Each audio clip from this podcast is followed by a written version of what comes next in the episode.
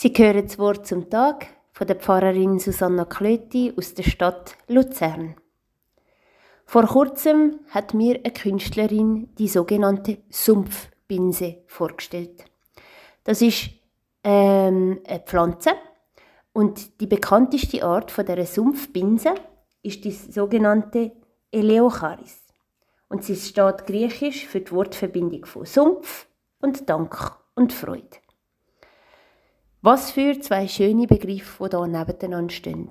Sumpf und Dank und Freude. Ich merke, ich versumpfe immer mal wieder im eigenen Alltag und merke, wie der Sumpf mich so richtig übernimmt. Von Kopf bis Fuß. Ich merke, der Sumpf wird manchmal richtig schwer, beziehungsweise ich merke, mit welchem Ballast wir manchmal mitten im Leben stehen.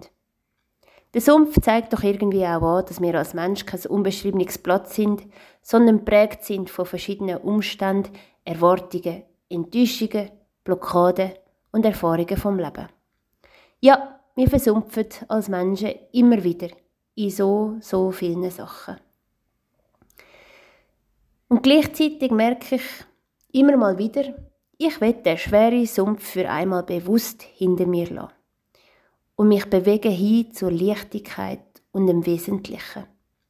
Das macht nämlich die Sumpfbinse auch. Sie wächst nämlich aus dem Sumpf steckengrad aus dem Wasser raus und streckt sich fadengrad gen Himmel und haltet sich so über Wasser.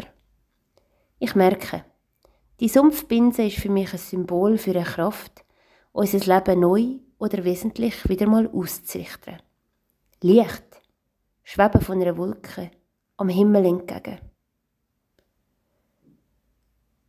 Ja, der Sumpf.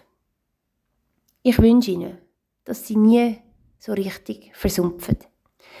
Und wenn Sie merken, dass Sie so richtig versumpfen oder der Sumpf zu viel wird und der Kopf im Sumpf versinkt, dass Sie merken, dass Sie eine Kraft haben, um sich aus dem Sumpf rauszuholen, sich aufzurichten und rauszuwachsen mit dem Blick Richtung Himmel.